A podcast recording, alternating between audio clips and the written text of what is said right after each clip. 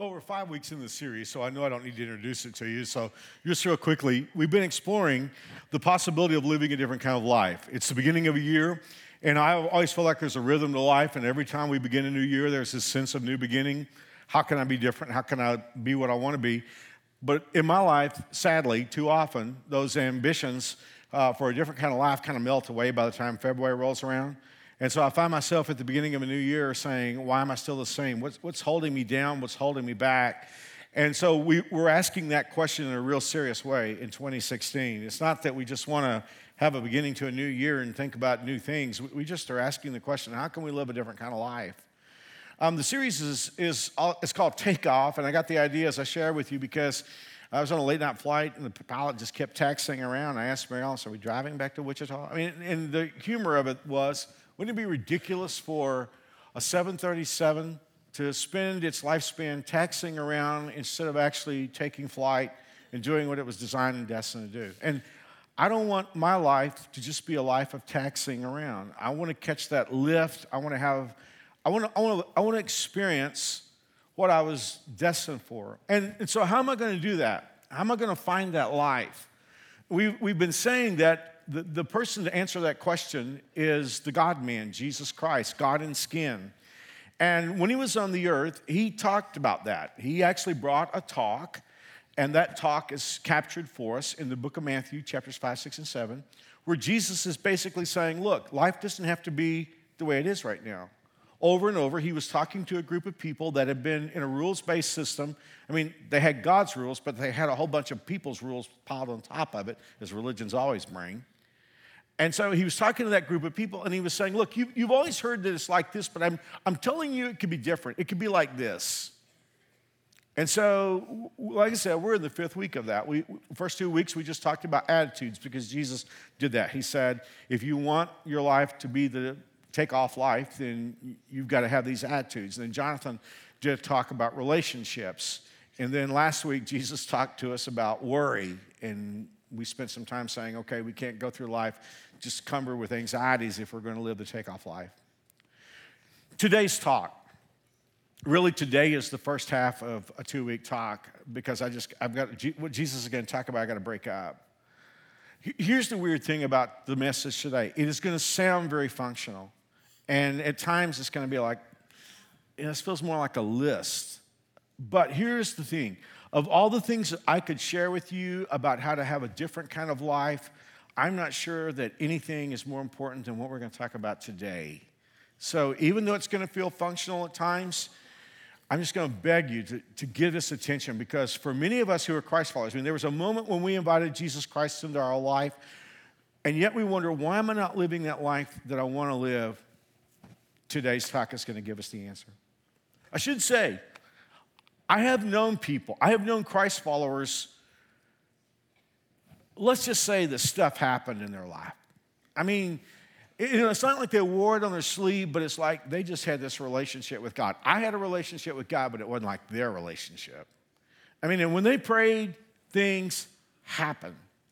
And, it's like they have a relationship with God that's like He's so close. I mean, I'm thinking about some people right here at New Spring. They just have this very special relationship with God. And here's the thing when I've tried to ascertain why they have that life, I always get to the same answer every time. I don't know why I'm so slow to get it. It's always one thing they pray. They pray. Not like I pray. Not short, I'm in trouble, desperation. Oh, by the way, God, could you do this for me? Not prayer like that.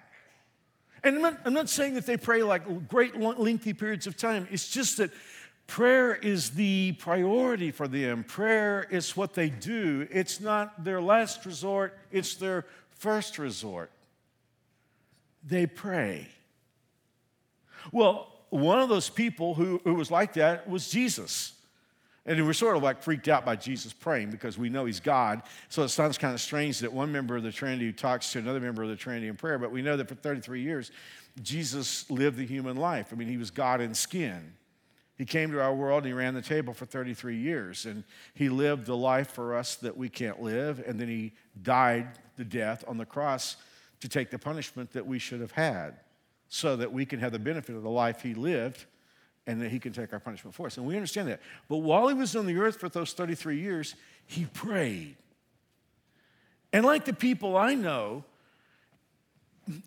Jesus' prayer wasn't like the prayer of the people around him. I know because his disciples came to him one day. This is in Luke chapter 11.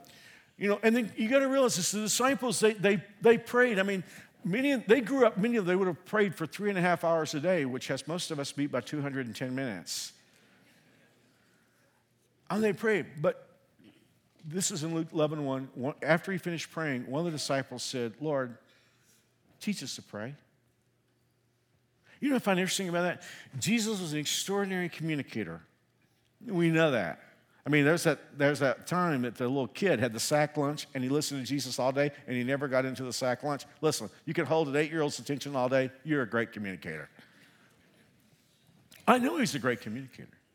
But the disciple didn't come and say, Lord, teach us to speak or teach us to preach. I mean, Jesus had a charismatic magnetism around him. I mean, everywhere he walked, people wanted to be close to him. They wanted to touch him. They thronged and gathered around him. But they didn't say, Jesus, teach us how to like win friends and influence people.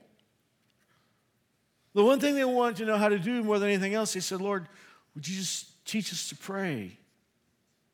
And again, like I say, these were guys that were used to praying. I, I don't know who the number one ranked golfer in the world is right now, but if, if, if you were out playing golf and you know you were thinking, "Wow, I feel really good today. It's going to be a great round," and then the marshal came up and said, "I got a single and I want to work him in," and then you wind up playing with the number one ranked golfer in the world, and you play nine holes. Most of us, you know what we would say? I don't know what I've been doing all this time, but it's not golf.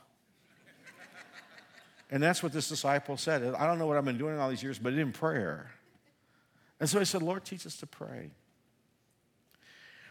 Before we go any further, let's pull over the side of the road and let's ask a question. Why is prayer so hard for us? Here's the thing. If I'm going to listen to somebody give talks about the various aspects of the Christian life, the first thing that's going to produce guilt in me is when a minister talks about prayer, because it's one of my biggest issues. Knowing everything that I just told you, why is it that I struggle with prayer? Well, in the essence of full disclosure, I think there are a couple of things. Number one, prayer doesn't seem to be doing anything. In our, in our Western way of thinking, you know, in, in our part of the world, it's like if you have a problem, you just roll up your sleeves and do something about it. You work harder. You bring in more people. You learn more. You take a pill. You go see, you, you go see the expert. You do whatever it does takes to fix the problem. Prayer doesn't seem to be doing anything. I've actually made this statement before when I've reached the end of my options. I've actually said, I guess all I can do now is pray. Isn't that insane? It was the most I could ever do in the first place. But we just have that vibe about us to say, well, you know what? And we don't say it out loud. It's just we, we show that we believe that by where prayer falls in our priority list. It isn't doing anything. But let me go to the elephant in the room. The real problem that we have with prayer is it's, and, and my non theist friends have a lot of fun on this one. We don't seem to be talking to anybody.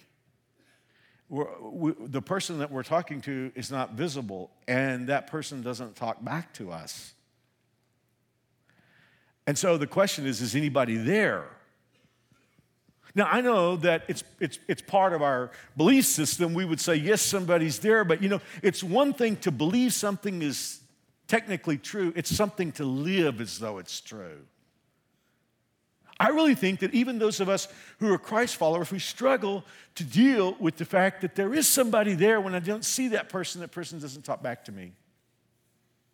Told this story in the books. There was a, a little town in West Texas there was a church there, but there was also like a roadhouse or a tavern, you know, where, you know, people got drunk and gambled and ladies of the night plied their trade.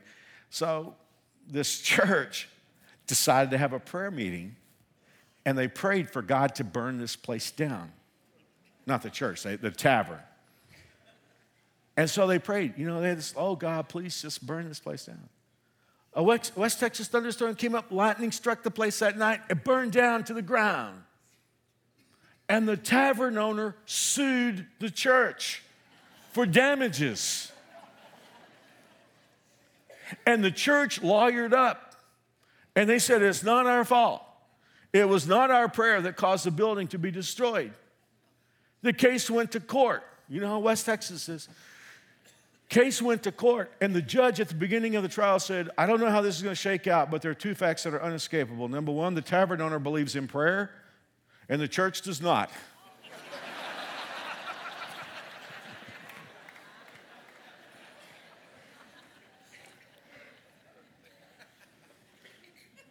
I, am just saying, sometimes we say we believe in prayer, but it is a challenge to believe that somebody's actually there.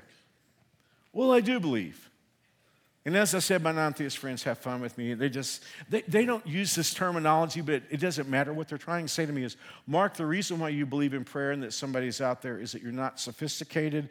If you were, you're superstitious, if you were not as superstitious and more sophisticated, you would know that nobody's there. But can I make a point to my non-theist friends? That superstition in a closed system without information is naivete. For instance, if, if there had been a stage here 200 years ago and I'd stood on the stage and said, I can stand here and talk to somebody in Paris, 200 years ago they would have thought I was crazy. You wouldn't think I'm crazy. All I have to do is take out my iPhone and I can send them pictures of what's going on. I can send them a picture of the airplane in Paris right now. And you know that. But see, 200 years ago, we didn't know about the iPhone. Isn't it ridiculous to say all that's true is what I can see or prove? What a ridiculously stupid thing to say. I mean, there's so much that we don't know about the spirit world. In fact, you and I are spirits. We are not bodies that have spirits, we are spirits that have bodies. There's so much we don't know about the spirit world. Anyway, I, I, if you're agnostic, I'm not ripping you. And, and, uh, and, you need to understand, I tend to be skeptical. I struggle with spiritual things. But here's the, here's the thing, and, and I would say this to you, and you can do with this whatever you want to do. I have seen God answer prayer. And I'm not talking about good things that might happen within the normal course of events. I have seen God do not the improbable, not just the impossible. I have seen God do the inconceivable. I've seen it. It's too late to debate with me. I'll be glad to debate the point, but I've seen God do the inconceivable. And here's the thing there was no natural possibility of it coming true. Lord knows I would have gone to that if it had been possible. I have just seen God do. I want to say it one more time. Not just the improbable, not just the impossible. I have seen God do the inconceivable. God is a power. This is what James chapter 5, verse 16 says. The, the earnest or the sincere prayer of a righteous person, listen to these two statements, has great power and produces wonderful results. Who is here today that you could, you could use great power?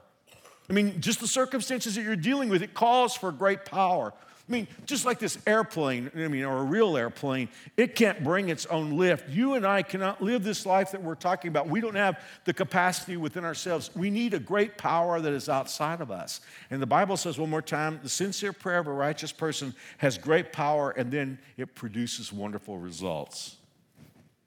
Well, in any event, here's what we're going to do we're going to go to Jesus' talk. Right in the middle of his, this game changing talk, Jesus gives us what we call the Lord's Prayer. Now, again, remember, Jesus is coaching people up on how to live the air, airborne life. And right in the middle, he says the Lord's Prayer. So, what we're going to do today is we're, we're going to deconstruct the first half of the Lord's Prayer. Next week, there, there are three requests in the Lord's Prayer. There are three asks give us, forgive us, and rescue us. By the way, doesn't that cover just about everything? Give us, forgive us, and rescue us. Those are the three requests.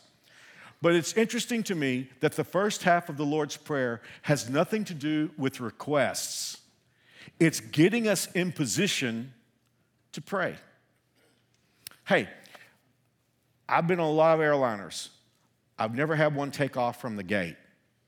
It's just not where the airliner takes off. There's a gate, there's an air, there's an airport in the way. So what has to happen is the person in the tower, one of the people in the tower, has to get the airplane in position to take off. That's what the taxing I was experiencing last year was about.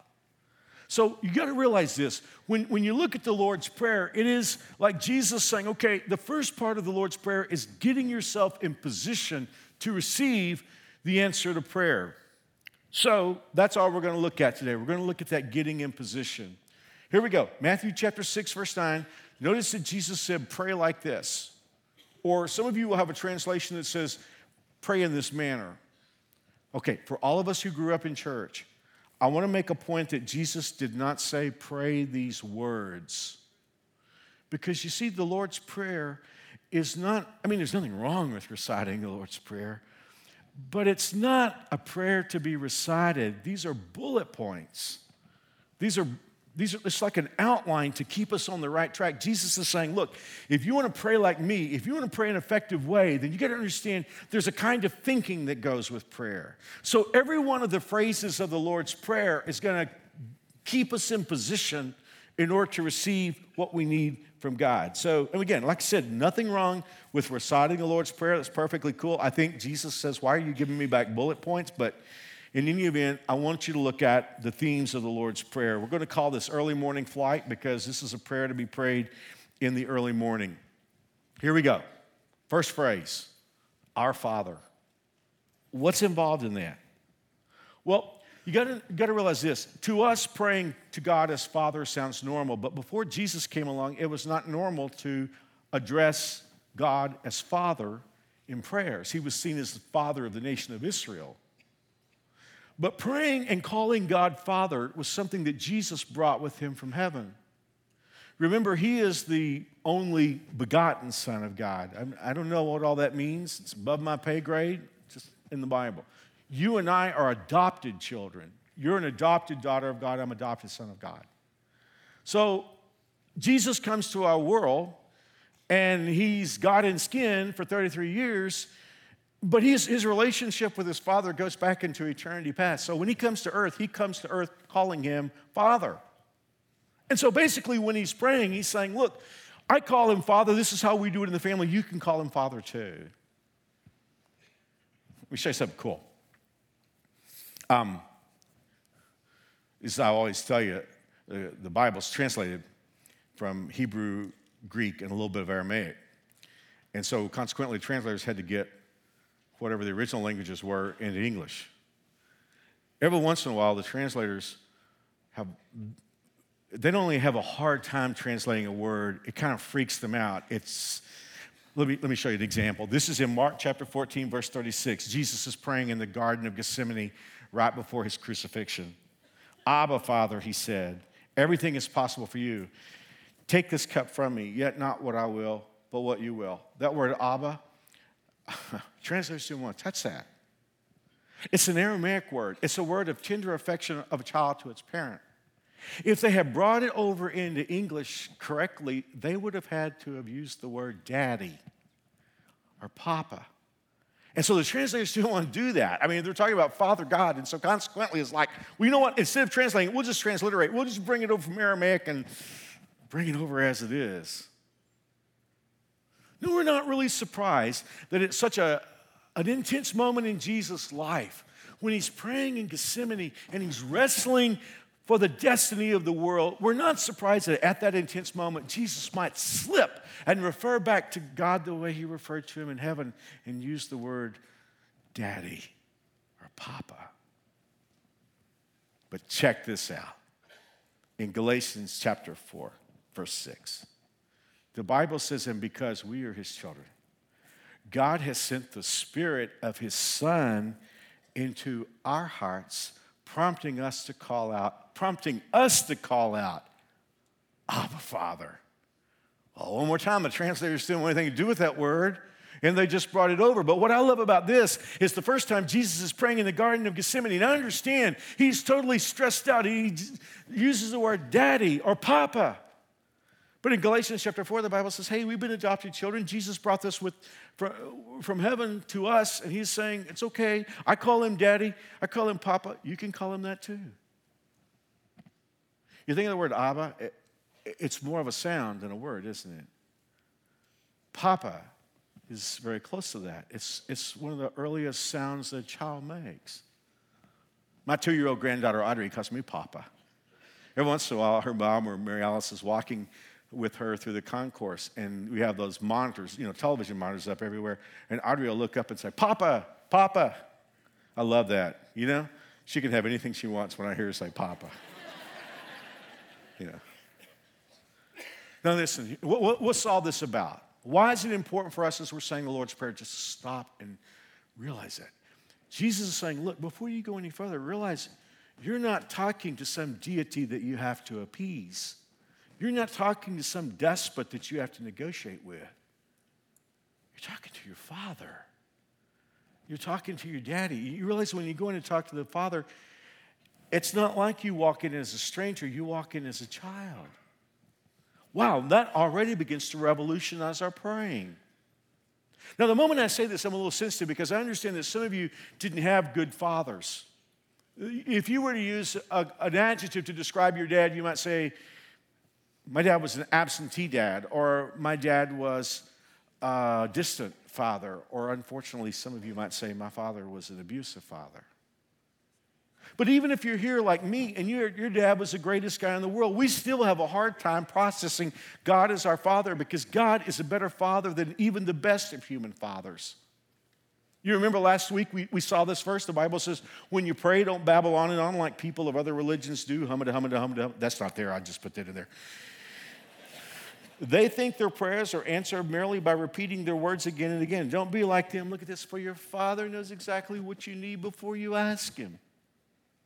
Well, if God knows what I need before I ask Him, that means He knows what I need before I know what I need. And if He knows that about me, screw up that I am, He has to be a real student of me. And He's a real student of you. Our Father in heaven. This is one of the biggest phrases in the Lord's Prayer. Because, see, I mean, it's not like Jesus was saying, God doesn't know where he is, so just remind him that he's in heaven. Uh, that's not what's there for. When does Jesus want us to pray, Our Father in heaven? This. I see everything from street level. I see everything from the earth level. When, I pray about what I need, I see everything in the terms of what I can see, but I'm looking from street level. Isn't it true sometimes that when you're on the top of a building or you're elevated that you can look down and you can see things that people can't see on the ground? And so Jesus wants us to understand that when we come to pray right up front, we need to say, Lord, I think I know what I need. I think I know what I'm here to ask for, but I just want to affirm from the very beginning that you have a perspective that I don't have. You're in heaven and you see what I can't see. This is going to get sensitive. Because many times God has not answered our prayers the way we felt He should. And we've actually begun to be hurt at God. But never forget that God can see several things we can't see. He can see the future, God can see the circumstances that we can't see. And most of all, and this is one we don't like a lot, God sees things from the eternal perspective. We don't like the eternal perspective very much. Not unless we're getting ready to die. Then we're crazy about it, but we don't like the eternal perspective very much. See, the eternal perspective says every once in a while, God will allow a situation in my life that will feel unpleasant, but in an eternity, it will have good ramifications. Well, like, I'm not, I don't want to wait for eternity. But we just, when we pray, we say, God, you're in heaven, and you see things from the eternal perspective, and that's not something I can gauge. Let me give you a story in the Bible, real, real quickly, that will help us understand this. There was a king over Judah named Hezekiah. I think outside of David, he was the best king Judah had. He came to power as a very young man, and he brought in all kinds of great turnarounds. He led the nation to get rid of their idols, he led the nation to worship God. Hezekiah was an extraordinary king. And even though he had some bad things happen, he turned to God. And he was like one of those people we talked about. God just did dramatic things for him. But when he was 39, he got sick. And he didn't know if he was going to get well or not. And he prayed. And God sent the pastor, Isaiah, who's the guy that the book is named after. He sent Isaiah to see Hezekiah and say, Hezekiah, I got some bad news for you. You're going to die. You're not going to get well. And a few of you have read this story, and you know what happened next. Hezekiah flipped over in his bed and he started crying. And he started praying. And he said, God, you remember how I've served you? And you're going to let me die now? I don't understand. And God stopped Isaiah and said, Go back and tell Hezekiah, I have added 15 years to his life. Now, if you've ever heard that talked about in church, probably your minister stopped right there and said, Wow, isn't this cool? He prayed and God added 15 years to his life. But if you read the rest of the story, what you'll discover is that Hezekiah didn't do one good thing in those last 15 years. He had a real screw up that caused the nation of Israel eventually to be in captivity to the Babylonians. And beyond that, he fathered a son in those 15 years who became the next king, who was so wicked that he actually led Judah into idolatrous worship that involved the people burning their children alive as sacrifices. Just saying. You know, the best thing that could have happened to Hezekiah at 39 was to let God take him on home to heaven with that scintillating record. Just saying. See, we don't like that eternal perspective very much. But when we pray, Our Father in heaven, we're saying, Father, you have a perspective that we don't have. Now, let's go a step further. May your name be kept holy. When we pray, God, may your name be kept holy, I mean, obviously, I don't like it when people take God's name in vain. Is it just me, or is entertainment taking God's name, Jesus' name specifically? It's like I can't watch a movie anymore without Jesus' name just being savaged, sometimes with the worst kind of profanity. I'm like, why don't they take Muhammad's name in vain? Or Buddha's name? And why is it Jesus? I know the answer to that. We'll save it for another talk. But what, what, what God is just saying is look, when you pray, you want to get your plane lined up. God is saying, we need to pray, God, may your name be kept holy. Now, when I hear the word holy, I'm inclined to hear stained, or see stained glass and hear organ music. Holy just means in a class by itself. Jesus is saying, look, when you pray, I know you got a lot of stuff going on in your life. You got work, you got business, you got family, you got friends, you got entertainment. Jesus is saying, but make sure that with all the stuff that you have going on in your life, that God is in a class by himself, separate and apart and above everything else. Not that God is just on your to do list. So, may your name be kept holy. Next phrase, also one of the biggest Your kingdom come. Well, this one is huge. It's kind of like that in heaven phrase because when we pray, Your kingdom come, basically what we're saying is, God, I understand I'm not living in heaven right now, that my life is never going to be heaven on earth. But you're basically saying, I do look forward to the time when your kingdom comes. We're in a political season right now, and I got to be honest with you, I appreciate anybody who would put themselves out there for all that scrutiny to run for office, but I don't see anybody I'm in love with. I would love for Jesus to, I would love for his kingdom to come, wouldn't you? Love that. This one, and I'll be through. And again, remember, this is before we ever ask anything, Jesus is saying, get lined up, put yourself in position where God can answer your prayer. Here's the big one You will be done on earth as it is in heaven. Two things about this statement. The first one is you sort of position yourself in life. Do you realize that when our first parents, Adam and Eve, were on the earth, what they said was, Our will be done on earth? Satan, before the world was ever made, Satan said, My will be done in heaven. But what you're doing is when you pray, God, your will be done on earth as it is in heaven, you're saying, I don't align with my first parents, I don't align with Satan. I want your will to be done on earth as it is in heaven. That's a powerful statement. But here's the big thing I don't know if you've ever realized this or not.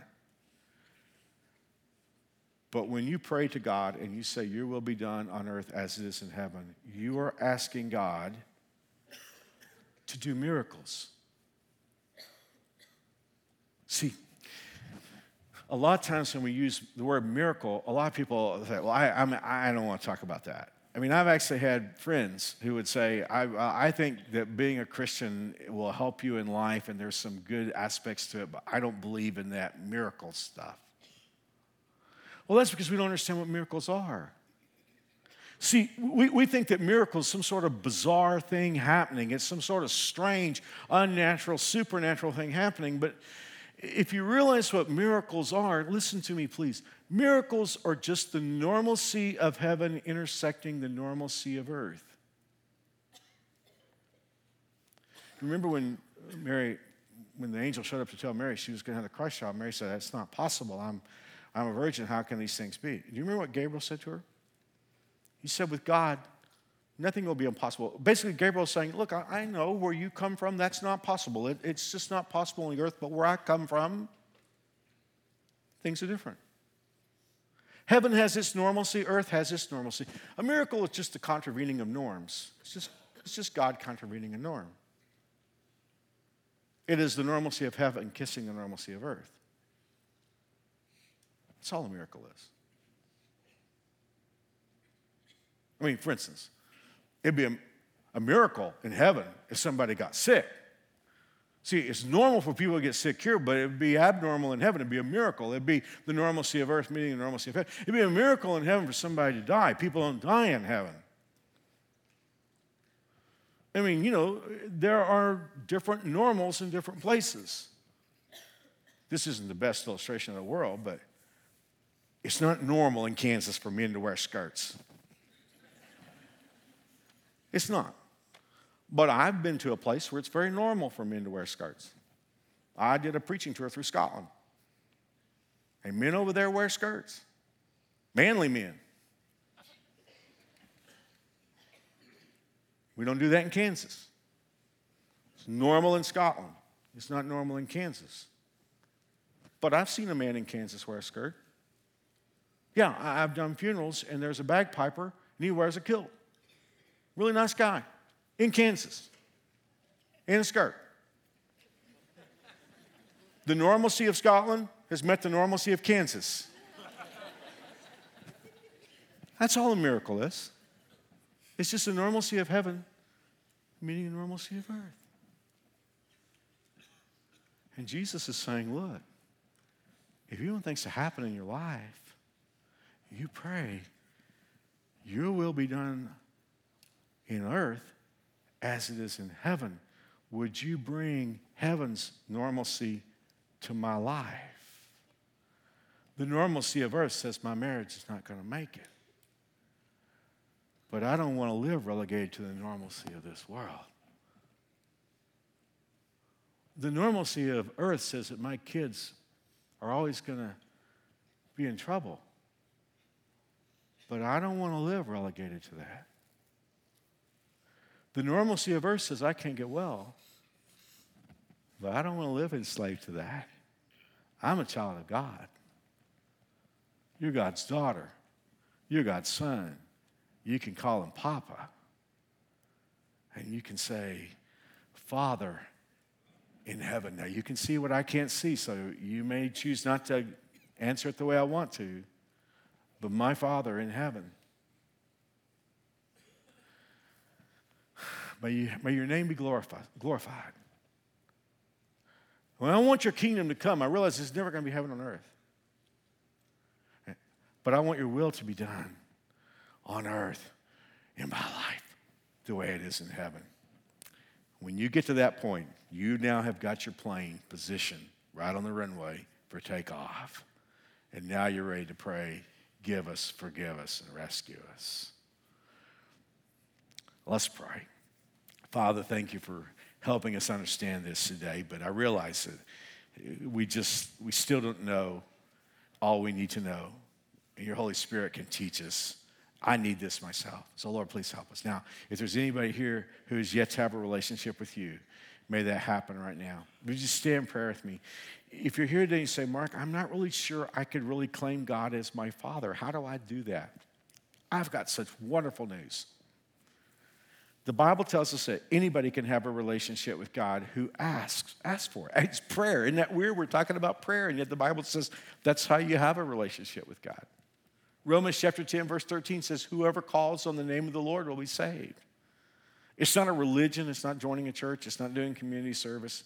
It's just wanting to have a relationship with God and realizing that Jesus has paid the price for that relationship.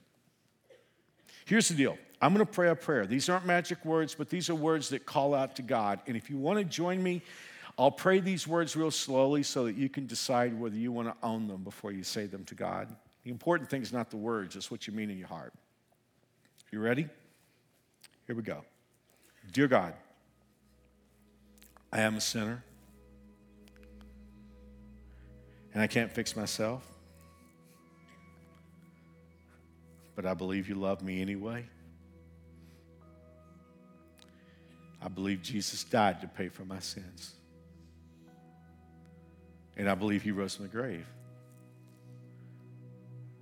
I ask you to forgive me and to make me God's child. Thank you for forgiving me. In Jesus' name, amen. Hey, you say, Mark, I pray I don't have any idea what happened to me. Well, I want to help you with that. I have a gift I want to give you. It's a packet, it's got a DVD in it and a book I wrote and a coupon for a new Bible. All you got to do is come back to guest services back in the lobby. There's also a little one back by the coffee shop. I know we're congested, but take the time. All you got to do is say, I pray with Mark. They won't hassle you or stalk you, they just want to give you this. Thanks for being here. We'll go to part two next weekend.